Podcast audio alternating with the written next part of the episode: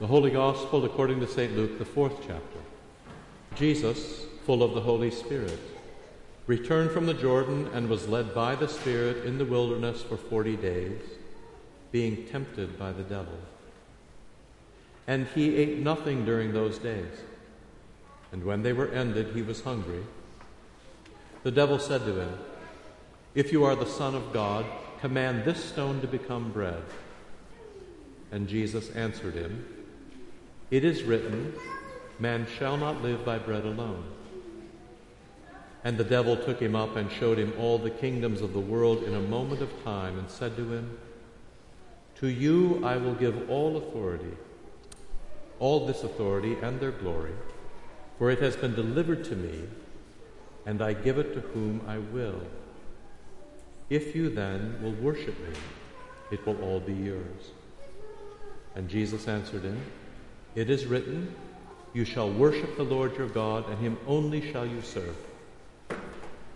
And he took him to Jerusalem, and set him on the pinnacle of the temple, and said to him, If you are the Son of God, throw yourself down from here, for it is written, He will command His angels concerning you to guard you, and on their hands they will bear you up, lest you strike your foot against a stone.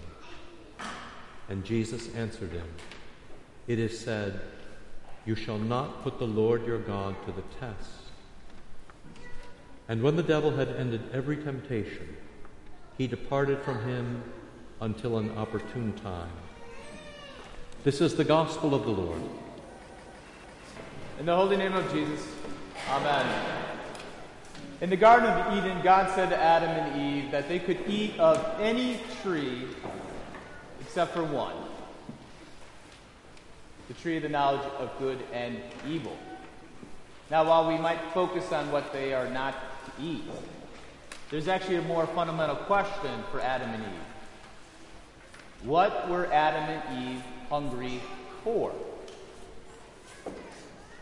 Well, God created Adam and Eve for communion, which means they are fully themselves or they are satisfied when they are living in right relationship with God and with each other. This means God created them with a hunger for Him. And when He says to not eat of the tree of the knowledge of good and evil, He's telling them that they will not be satisfied by it, but rather they will be satisfied by Him. Of course, Adam and Eve are tempted by the devil and they believe him. They believe their hunger will be satisfied by something else other than God, and that they can satisfy their hunger on their own. Well, with this reading, hunger turns out to be something more than just a bodily ache. It's actually a, an ache of our identity. Who God created us to be, and what God created us for. Jesus, after eating nothing for 40 days in the wilderness, is hungry. But is he simply hungry for food? Or does he have a more primary appetite? Does Jesus have an appetite for something more primary to who he is and what he was sent to do? Like in Eden, food in the wilderness is not the point, but food is a means to get to the point. From Jesus' responses to the devil, we see that Jesus has an appetite for his relationship with his heavenly Father. Jesus' response to the first temptation is that God gives life, not bread. Jesus' response to the second temptation is that God alone is to be worshiped, not something else, much less the devil. Now, Jesus' response to the third temptation needs a little backstory. Because when he says to the devil, You shall not tempt the Lord your God, or test the Lord your God, he's actually referring to something that happened in Exodus 17. When Israel tested God because they were thirsty. They tested God in the wilderness. See, their thirst made them question whether God was with them in their midst. And that's precisely what the devil is doing. So Jesus' response says that God doesn't abandon his child, that he is there. All three responses show that Jesus is satisfied by God, his heavenly Father. Fasting during Lent is often primarily about food, whether we give up meat or eat more vegetables. But fasting during Lent is really a statement on what we are hungriest for. Fasting is a reorienting to what is primary. Fasting is about confessing a right relationship with God. It's important to note that the first act of piety for Adam and Eve was fasting.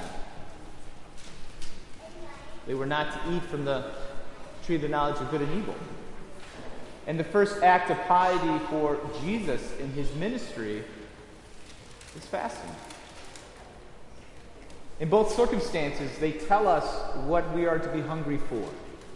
And both show us that the only thing that will satisfy our hunger is God. Now, in verse 2 of the Gospel reading, when it simply says Jesus was hungry. We must remember that he wasn't empty. Because in verse 1, it says that Jesus was full of the Holy Spirit. While Jesus was satisfied with his right relationship with the Heavenly Father, being full of the Holy Spirit meant that he was also hungry for what the Father was hungry for. Which means that Jesus was hungry for you Jesus' fasting is part of God's salvation for us. Because he doesn't succumb to the temptation that Adam and Eve did. Jesus will not live or die without God, without his heavenly Father, or without you. And whether you recognize it or not, we actually confess this on Ash Wednesday. During the Great Litany, when we prayed, by your baptism, fasting, and temptation, good Lord, deliver us. We prayed this because without Jesus, we'll never be able to keep the fast, to satisfy our primary hunger for God and for each other. Now, at the end of the gospel reading, the devil waits for another opportune time to tempt Jesus, which comes with Christ's passion. When the devil tempts Jesus in the Garden of Gethsemane, in the trial with Pilate, and while he hung on the cross, Jesus fasts from everything because he is hungry for you. And then on the cross, Jesus petitions his Father to forgive his executioners, and then he commits his spirit into the Heavenly Father's hands showing to what lengths he will go to satisfy his hunger for you. Jesus will give up everything food, status, and life so that he would remain with you and faithful to the Heavenly Father. In the crucifixion, Jesus is finally empty. But three days later, the Father resurrects him so that he will never hunger and neither will you. So, what are you hungry for? Are you hungry for God or for something else? Fasting during Lent is a time to reveal to you what you are really hungry for and seek out what really satisfies your hunger. During the fast, God will reveal to you things that you will need to repent of. But in the repentance, you will find really the only thing you truly hunger for is God. And recognizing this hunger, then, God will reveal what really satisfies you Himself, Jesus Christ. Of course, the place God fills you up with Himself is in the Lord's Supper.